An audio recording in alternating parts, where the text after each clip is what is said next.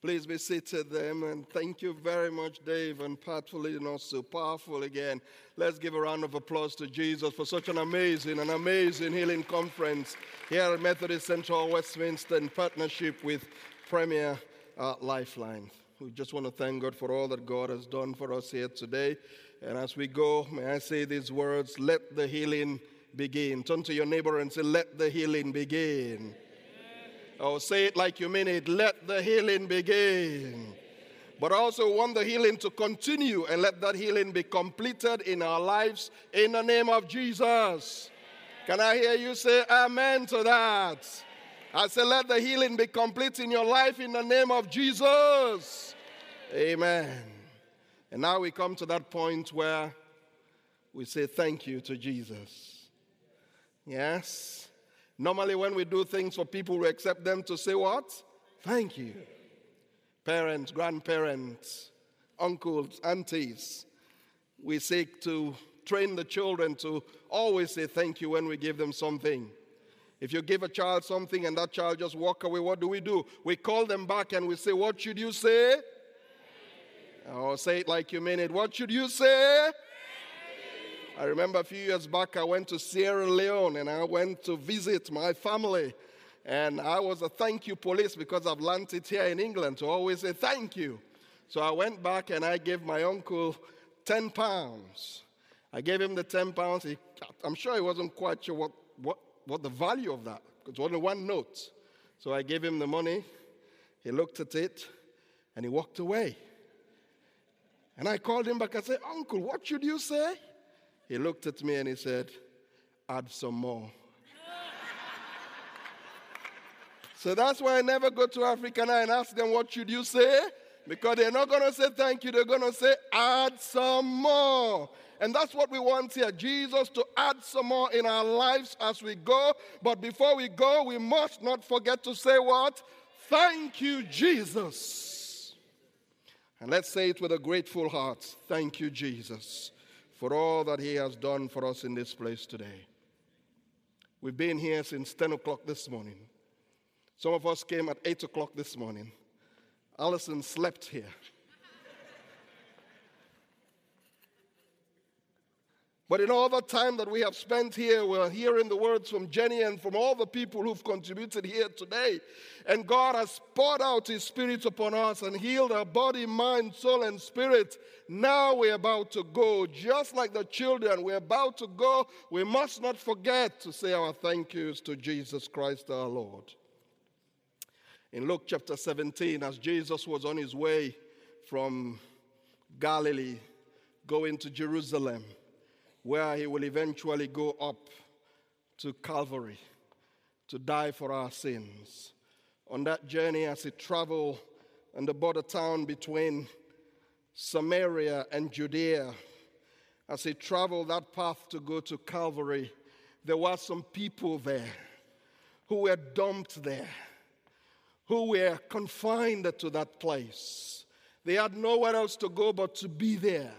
And as they saw Jesus walking his way to Jerusalem, they shouted and they cried, Lord Jesus, help us. They were all outcast. And Jesus stopped for them. Dr. Luke diagnosed them all to have skin disease that he referred to as leprosy. And they cried out to Jesus. But what interests me about that story is that the Jews and the Samaritans, they are like oil and water in those days. They don't meet. But in affliction, all those 10 people were together and they all had a need. And that need was for healing. They were helpless because there was no cure for what they had. But they had hope in one man. And that was the man on the way to Calvary. And his name is Say it like you mean it. And his name is? Jesus. And they cried out to him, Lord, have mercy on us. Lord, have mercy on us. And that's what we have echoed here today. We've asked God to have mercy upon us. They trusted him, they shouted for him to help. But you know what Jesus said to them? Jesus said, Now I know you trust me, but I'm going to challenge you. Jesus challenged them.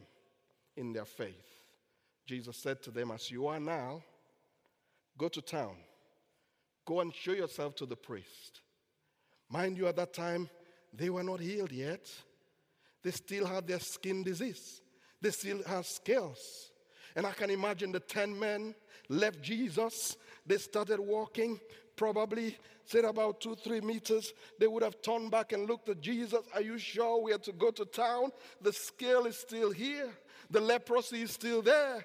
Things are still hurting. There are still some pain. Jesus, are you sure we had to go to town? Going to town, in fact, was breaking the law. They were asked to do something that was unthinkable.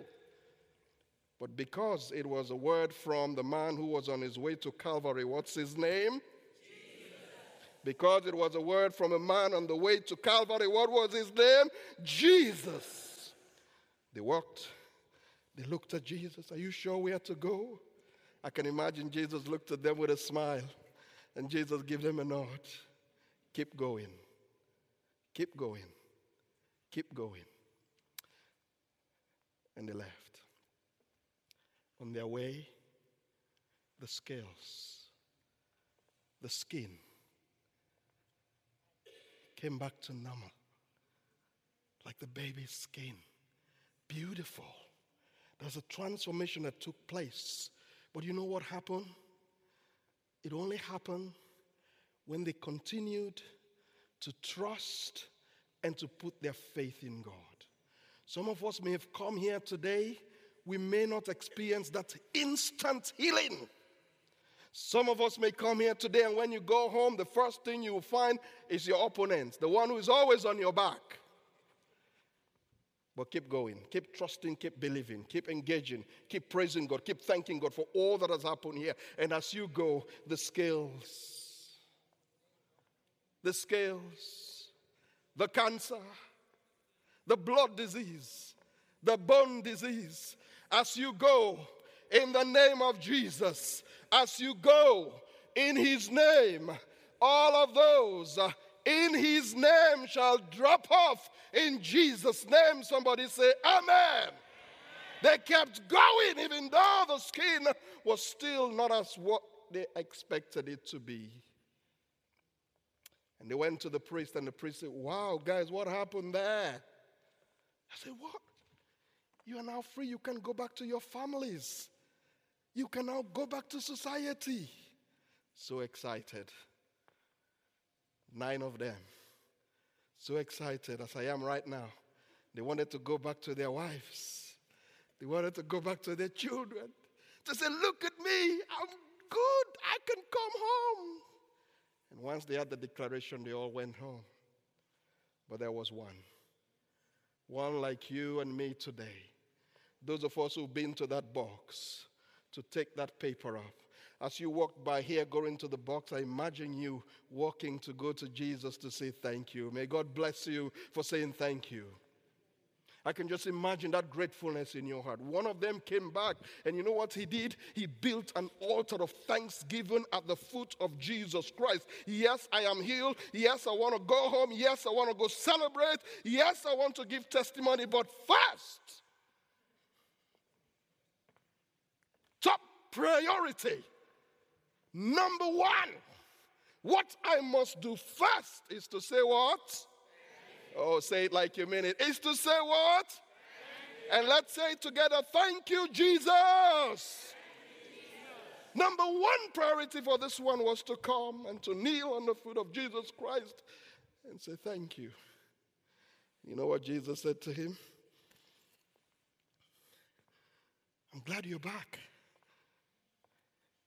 But where, where, where, where, and you are not that nine in the name of Jesus because you are still here. Somebody say, Amen. Because you are here to say thank you. Somebody say, Amen. Jesus said, Where are the nine? They were nowhere to be found. And you know what happened? Jesus said to him, Your faith have saved you. The priest declared all ten of them clean, but Jesus declared him clean and saved. Tonight, that's you. Your faith will make you whole. Your faith will clean you. And we say thank you to Jesus for what he has done for us today. And we say thank you for the servant of God that he brought to us to feed us to overflowing. I was taking notes, taking notes, taking notes. It was so good that I gave up. I said, I'm not going to take any notes anymore, Jeannie. If I need some more, I'll come and find you. it was so good. But before we go, let us remember to give thanks for the one who is able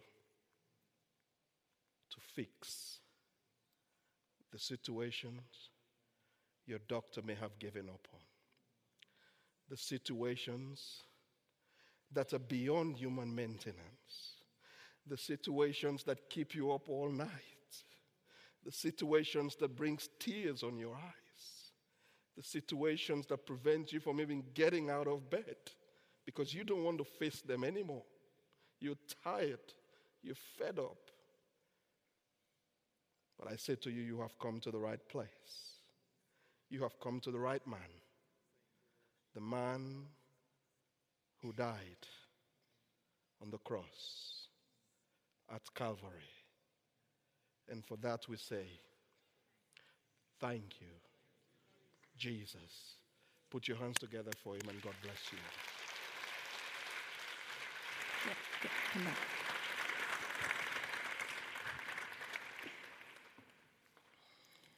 A portion of our thank yous.